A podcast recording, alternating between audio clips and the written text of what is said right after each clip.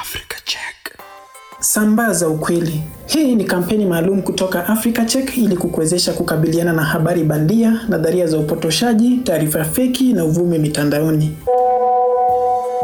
Afya yetu ni muhimu sana, na ndio sababu kila mara tuko tayari kusikiliza ushauri wowote wa kiafya, hasa ule unaopeanwa bure. Ushauri unaodai kuwa kuongeza vipande vya limau au ndimu kwenye maji ya kunywa husafisha maini hauna msingi. Pia kuna wale wanaodai kuwa kunywa maji asubuhi baada ya kuamka huamsha viungo vya ndani ya mwili. Huu pia ni uzushi. Na mwisho, usiwasikilize wale wanaosema kuwa lazima ule kulingana na aina yako ya damu. Huu ni ushauri wa kizushi unaosambazwa mitandaoni.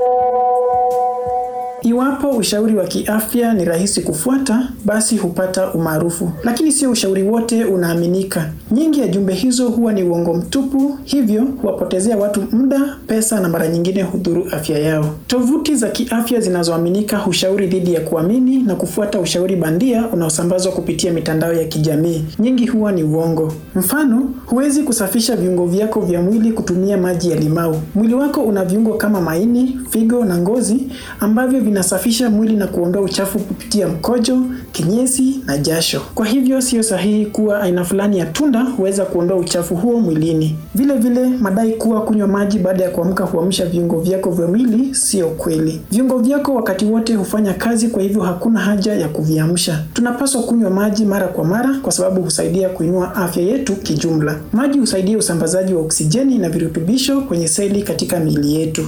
Mbali na kuwa baadhi ya madai haya siyo kweli, mengine hayajafanyiwa majaribio, kwa hivyo hatuwezi kudai kuwa ni kweli. Tunafaa kuepuka kuwashauri watu kufuata ushauri ambao haujafanyiwa utafiti. Hakuna ushahidi kuwa kuna uhusiano kati ya aina ya damu na viungo vya kusafirisha chakula mwilini, na aina yako ya damu haitasaidia kupunguza uzito. Madaktari na wataalamu katika masuala hayo wanakiri kuwa madai hayo hayajafanyiwa utafiti wa kutosha.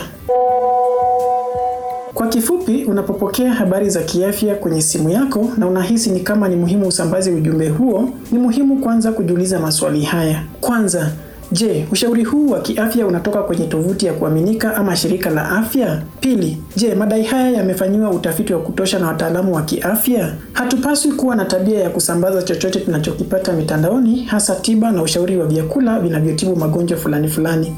Badala yake tunafaa kujitahidi kuishi maisha yenye afya, kula lishe bora na kunywa maji mara kwa mara. Wakati mwingine unapotumiwa ujumbe unaokushauri kunywa maji kabla ya kuoga ili kuzuia shinikizo la damu ama kunywa maji kabla ya kuingia kitandani kusaidia kuzuia kiharusi na mshtuko wa moyo, utafikiria mara zaidi ya moja kabla ya kuruka kwenye gari moshi la habari bandia. Jiunge nasi kila wiki tukudokezee habari halisi kuhusu tiba, chanjo na mengine mengi unayotilia shaka hasa katika msimu huu wa virusi vya korona. Hii ni kampeni maalum kutoka Africa Check ili kukuwezesha kukabiliana na habari bandia, nadharia za upotoshaji, taarifa feki na uvumi mitandaoni.